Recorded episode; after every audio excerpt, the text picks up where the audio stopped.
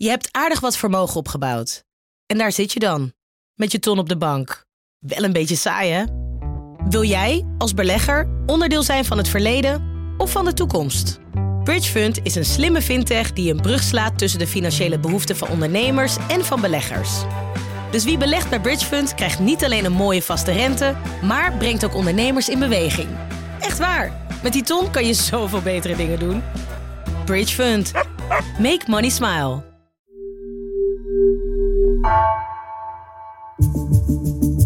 Vanaf de redactie van NRC het verhaal van vandaag. Mijn naam is Geertje Tunter.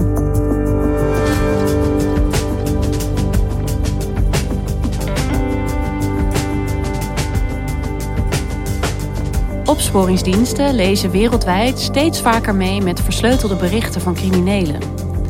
Nederland loopt in deze vorm van opsporing voorop, ziet misdaadverslaggever Jan Mees. Maar na verschillende geruchtmakende hacks van cryptotelefoons rijst de vraag: hoe ver mogen politie en justitie hierin gaan?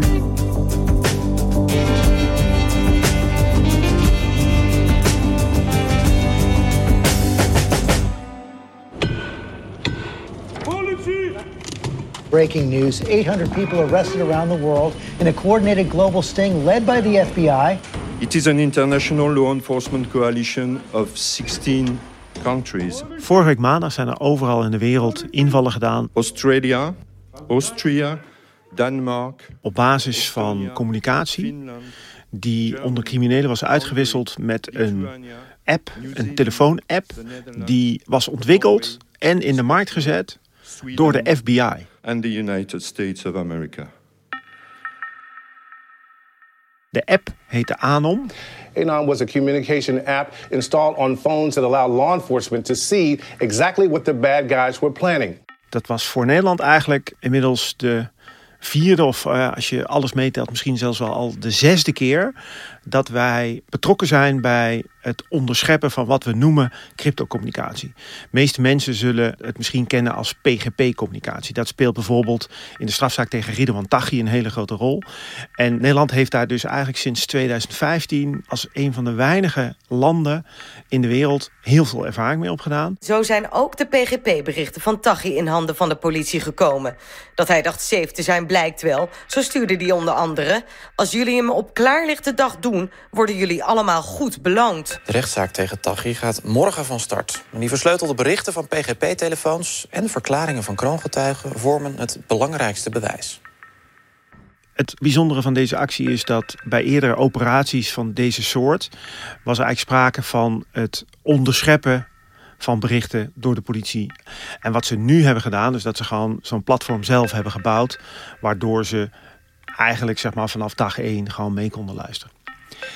En uh, nou heb ik al best wel veel meegemaakt als het gaat om de misdaad. Maar deze, die kenden we nog niet.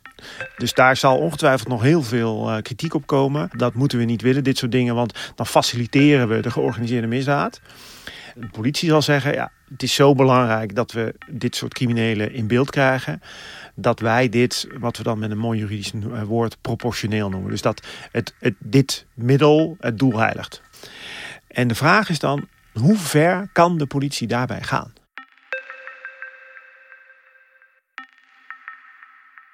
Dus het is duidelijk is echt een, een bijzondere actie geweest, bijzondere operatie. Je zei net hè, dat Nederland al meerdere malen betrokken is geweest Mhm. bij dit soort crypto-hacks. Waarom is dat? Nou, als je helemaal teruggaat, dan beginnen we eigenlijk gewoon met het feit dat we een heel klein landje zijn, dicht bevolkt. En we hebben een hele goede digitale infrastructuur. Dus het trekt zeg maar allerlei industrie aan en die gebruiken die infrastructuur voor eh, niet-legale dingen, zeg ik heel vriendelijk. Voor waar criminelen behoefte aan Ja, hebben. voor waar criminelen behoefte aan hebben. Dus die criminelen die zijn daar al sinds 2008, 2009 zijn ze daarmee bezig. En dat wordt dan gemaakt door handige eh, jongens en meisjes in Nederland. En eh, wat je de- later hebt gezien is dat die markt voor wat we dus cryptocommunicatie noemen. Dus eigenlijk is dat gewoon zeg maar, het versturen van berichten. Maar die worden dan zo versleuteld dat als je zeg maar, dat signaal onderschept, dan kun je die berichten niet lezen. Die vormen van communicatie zijn in Nederland heel groot geworden. En je had in 2014 ontstond er een bedrijfje en dat heette Enetcom. Mhm. En dat had tienduizenden klanten. over de hele wereld ook. Dat was een enorm succes. En dat succes viel bij de politie op. En toen hebben ze gedacht, hey, kunnen wij die communicatie, kunnen we daarbij komen? Dus de Nederlandse digitale recherche, het, team High Tech Crime, die zijn op een gegeven moment gaan zoeken. En toen vonden ze de computer, de server, waar al die berichten van Editcom samenkwamen. Politie en justitie hebben cruciaal bewijsmateriaal gevonden tegen zware criminelen die verdacht worden van liquidaties, drugshandel en afpersing. Het gaat om zeer belastende gesprekken tussen boeven die zijn gevonden op de gekraakte server van Enetcom, een aanbieder van versleutelde telefoons waarmee criminelen communiceren. En toen haalden ze 3,6 miljoen berichten binnen en dat was eigenlijk de eerste stap in wat echt een ware revolutie is geweest. En nou, ik denk dat bij de politie zo gaan is, ja, maar als, als dit zo werkt, en er zijn nog veel meer van dit soort, wat we inmiddels noemen, crypto-communicatie uh, platformen. Ja, dan moeten we dan niet. Wat kunnen wij hier nog meer mee? Want als dit al zo'n succes is. en je hebt nog veel grotere aanbieders die wereldwijd opereren. kunnen wij daar dan uh, nog veel meer bewijs uit gaan halen. Ja, dus hè, Nederland had zijn naam gevestigd als het gaat om dit soort mm criminaliteit, opsporing van criminelen. En eigenlijk de doorbraak zou je Enetcom kunnen noemen. Mhm. Wat heeft Nederland sindsdien geleerd? Nou, kijk, Enetcom was uh, achteraf. Dus je hebt een server en daar zijn bericht, oude berichten opgeslagen en die zijn ze gaan teruglezen. Mhm. Toen is de vraag opgekomen, wat nou als wij in plaats van achteraf terugkijken live mee kunnen lezen. Ja, veel beter natuurlijk. Want dan kan je, zeg maar, als je achteraf leest over liquidaties, dan kan je misschien nog de schutters opsporen en voor de rechter brengen. Maar als je mee kunt lezen, kun je het misschien wel voorkomen. Dat was eigenlijk de eerste stap naar de grote hack. En de grote hack was EncroChat. Goedenavond. Een aardschok voor de georganiseerde misdaad, zo noemt de politie het. Samen met de Franse opsporingsdiensten hadden ze toegang tot een groot versleuteld telefoonnetwerk. Wekenlang keken ze live mee met chatgesprekken van duizenden criminelen. Voor deze operatie zijn alleen al in Nederland meer dan 100 verdachten opgepakt, duizenden kilo's drugs onderschept en liquidaties voorkomen, volgens de politie. En wat alleen in spannende films leek te kunnen, speelde zich de afgelopen weken voor onze eigen ogen af. We keken wekenlang real-time mee over de schouders van de criminelen. En zo konden we ze meermaals een stap voor zijn. Het was alsof we bij de criminelen aan de vergadertafel zaten. Enkel dat was echt de grote klap, dat was de doorbraak. Maar uit die eerdere ervaringen wist de politie ook al in Nederland... van als je zo'n netwerk oprolt, dan gaan die criminelen naar de next best thing. Dus toen ze Encro hackten, waren ze ook al bezig met een nog groter netwerk. Het netwerk van Sky. En als Encro een hele mooie Mercedes was... dan werd Sky gezien als de Rolls Royce onder de cryptotelefoons. Hm. Ook zij pretendeerden wij zijn niet te hacken. Dus toen Encro plat ging, zag de politie... er gaat heel veel verkeer over naar Sky. Maar ze waren op dat moment al bezig met het kunstje wat ze bij Encro gedaan hadden... bij Sky nog een keer te herhalen. Opnieuw is het de politie gelukt een versleutelde berichtendienst voor criminelen te kraken. Het gaat om de berichtendienst Sky. Vandaag werd het uit de lucht gehaald. En volgens de politie is het een mokerslag voor de onderwereld. We gaan naar Lidwin Gevers. En dat patroon is dus de hele tijd hetzelfde, hè, zoals bij Encro. Dus op een gegeven moment verplaatst het hele criminele circuit zich naar een andere eh, omgeving.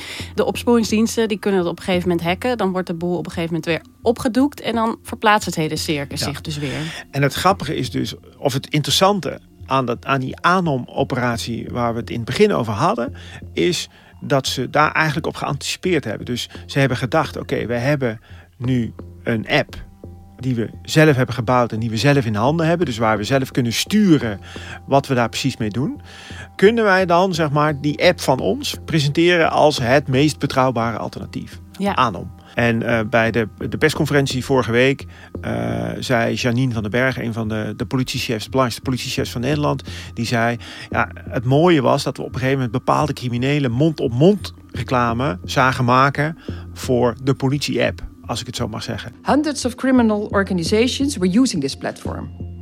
It has a good reputation among criminals. They mutually promote it as the platform you should use for its absolute reliability. But nothing was further from the truth.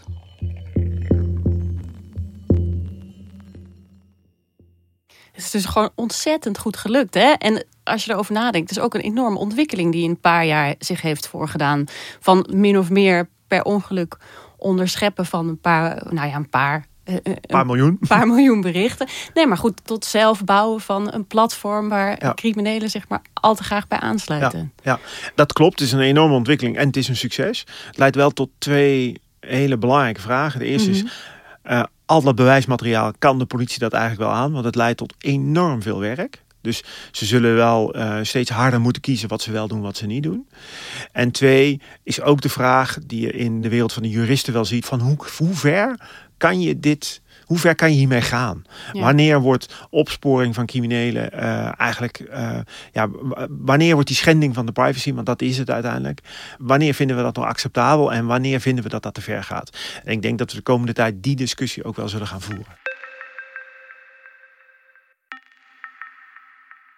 En het heeft natuurlijk grote gevolgen ook voor hoe de politie uh, haar werk doet.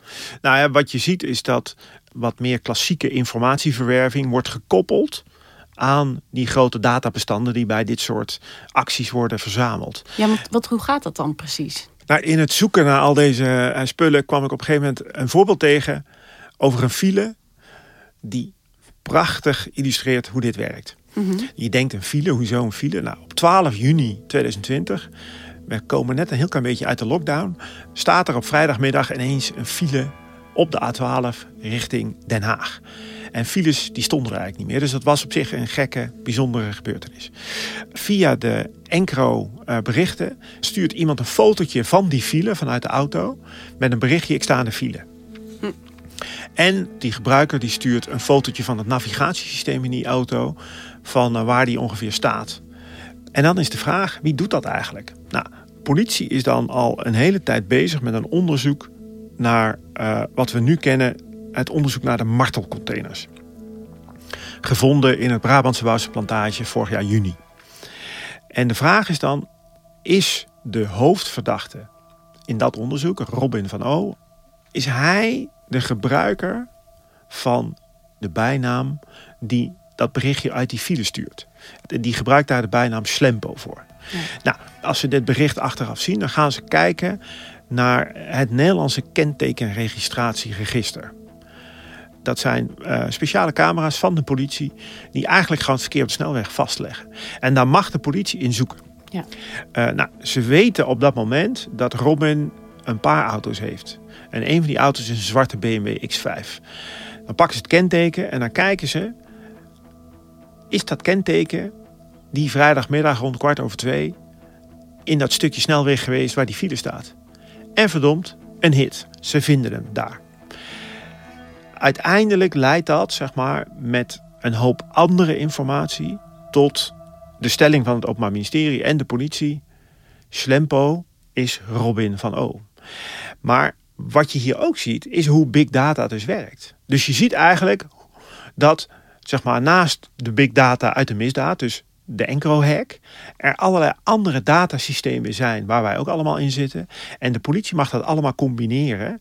En zo krijg je wel een beetje het gevoel dat je heel voorzichtig in een surveillance staat terechtkomt. Dus het idee dat je op de snelweg rijdt en niemand weet waar je bent, is echt een illusie. Ja, dus je kan zeggen Nederland is op weg een surveillance staat te worden. Of hè, misschien is dat al een beetje zo. En ik kan me ook voorstellen dat advocaten van verdachten die op deze manier in beeld zijn gekomen, dat misschien ook wel beargumenteren.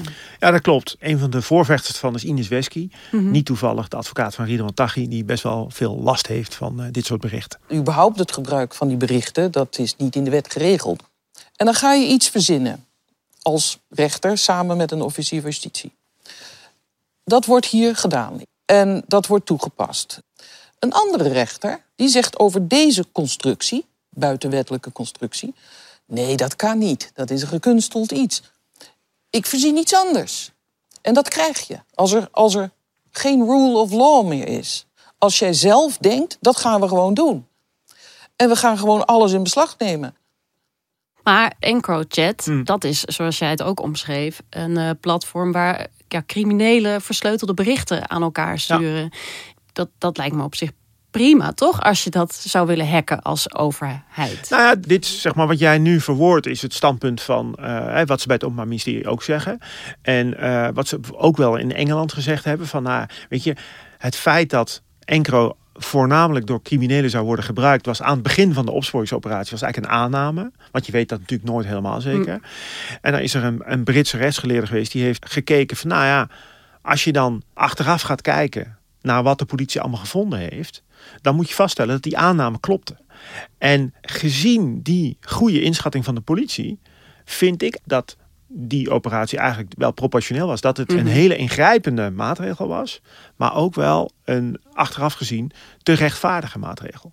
Want je moet wel bedenken, bij de Encro-hack in Nederland, hoe dat eigenlijk werkte was, dat wij dus telefoons van 9000 mensen, waarvan we de identiteit niet kenden, in mhm. vrijwel alle gevallen niet, en we ook niet precies wisten wat voor criminaliteit ze dan betrokken bij zouden zijn, hebben we dus zeg maar afgeluisterd. Daar hebben we meegelezen. Als ze jou of mijn telefoon willen tappen, dan zeggen we nee, dan moet je wel weten dat dat de telefoon is van iemand die vermoedelijk strafbare feiten pleegt. Dus dan moet je een aanleiding hebben om dit te doen. En, en in dit geval was de aanleiding dus gewoon de aanname. En, ja, wat, wat crypto-telefoongebruikers en criminelen. Van? Dat gaat wel heel ver. Maar uh, opsporingmethode en privacy staan al veel langer op gespannen voet natuurlijk. Wat heeft deze methode daarin veranderd? Nou ja, dat, het is een nieuwe manier van werken. Wat je vroeger zag, dan had je een verdachte. Mhm. En dan ging je op zoek naar bewijs. Dus we denken dat iemand handelt in drugs. Kunnen we bewijzen dat dat ook echt zo is? Gingen we zijn telefoon afluisteren. Wat je nu ziet, is dat we hele grote bakken met data verzamelen. En we plakken daar uh, de sticker op. Dit is bewijs, want het is met cryptocommunicatie verstuurd. En we gaan vervolgens op zoek naar de daders in dat bewijs. Dus het is de omgekeerde manier van werken. En dat heeft grote implicaties voor allerlei uh, rechtsvragen rondom privacy, rondom de macht van de overheid. Die wordt ingezet op individuele burgers. En wij hebben hier burgerrechten. En de politie mag die burgerrechten schenden, maar daar hebben we allemaal voorwaarden voor. Mhm. En wat je dus nu eigenlijk ziet, is dat omdat daar een nieuwe manier van opsporen is ontstaan, dat we daar ons op eigenlijk opnieuw toe moeten verhouden. Wij hebben regels nodig. En ik zeg niet dat die regels nu niet goed zijn, maar het is wel zo dat, dat het, het, het schuurt. Het knijpt. Je voelt, hé, hey, 9000 mensen waarvan je niet weet wie ze zijn en wat ze doen. En dan de enkele aanname, ja, je hebt een cryptofoon, dus je zal wel crimineel zijn. En als het niet zo is, nou ja, dan hebben we toch niet lastiggevallen. Ja, ik, ik, ik weet niet of we daar ons goed bij moeten voelen. Uh, Big Brother is dichterbij dan je denkt. Dat is de tijd waarin we leven. Maar de implicatie is denk ik wel dat we een maatschappelijke en een politieke discussie moeten hebben over de vraag: hoe verhouden wij ons hiertoe? Zijn de wetten die we hiervoor hebben goed genoeg? Functioneert dat allemaal voldoende? Dat is wat we moeten doen. Nou hebben we net die grote actie gehad uh, met Anom. En dat is ook weer een nieuwe mhm. stap mhm. natuurlijk. Ja, wat voor rol zal dit dan straks spelen als dit tot rechtszaken gaat komen? Want dat mhm. gebeurt natuurlijk. Nou ja, kijk, een deel van dit debat uh, over de vraagstukken waar we het over gehad hebben, zal in die rechtszaken worden gevoerd. En daar gaat het eigenlijk voor een deel over leven in een narco-staat. We hebben te maken met zware georganiseerde misdaad. Daarop worden vrij zware middelen door het ministerie en de politie ingezet. Wat willen we zijn? Willen we een narco-staat zijn die we gaan bestrijden met een surveillance staat? Of gaan we daarover iets anders vinden? Dus de vraag is, wat zijn de gevolgen van die bestrijding?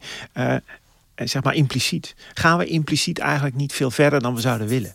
Dat raakt wel de kern. Dus narco-staat versus surveillance staat is wel een, uh, een mooi begrippenpaar in deze. Dankjewel Jan. Graag gedaan. Je luisterde naar Vandaag, een podcast van NRC. Eén verhaal elke dag. Deze aflevering werd gemaakt door Wijken van Koolwijk, Henk Ruigrok van der Werven en Jan-Paul de Bond. Dit was vandaag, morgen weer.